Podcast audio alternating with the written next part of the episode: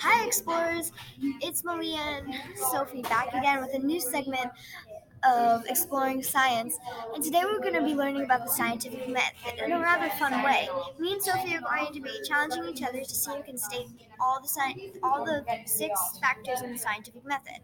And we're going to see at the end what the definitions of what they really are. So you guys can understand all of the different steps of the scientific method. Sophie, do you want to go first? Sure. Okay, ready? State the problem. Yep.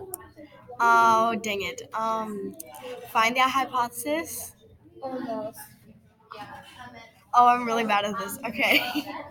I know there are two hypotheses, though. There are two different steps of that. So, oh, gather the information. Yep. State the hypothesis, right? Yep. um, collect and analyze data. Almost. What do you have to do before you get all the data? How do you get the data? You search. Well, you had to do an experiment first, remember? oh, sorry. Experiment. Gather and analyze the data. And draw a conclusion. Yep, you did it. Okay. I probably lost. Okay. Ready? Okay, I'm ready. Okay, let me remember. State the problem, gather information, form a hypothesis, test the hypothesis, draw and analyze data, and draw a conclusion. Yes. Make a conclusion.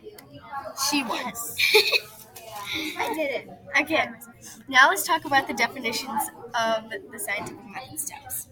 So first, state the problem. Stating the problem is to state the problem or ask a question you have, like what do you want to know? And usually it's question marks and wonders. Yep.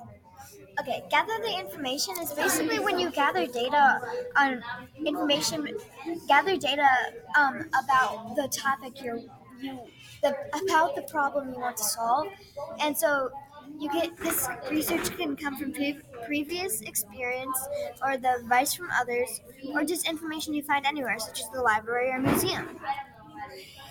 Then there's form a hypothesis, which is one of the most important parts of the scientific method. You have to make an educated guess on what you think it's going to turn out to.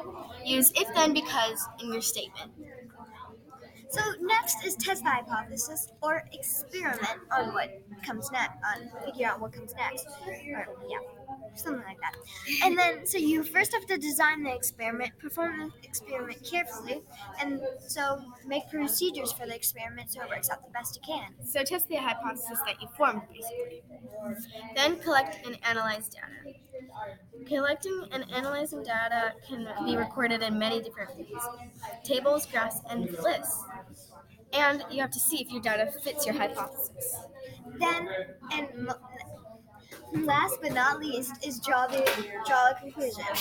It is where you write a statement that compares the hypothesis to the data. What, qu- and then you have to figure out what questions do you have now. Thanks for watching, Explorers, or Bye. listening. Bye.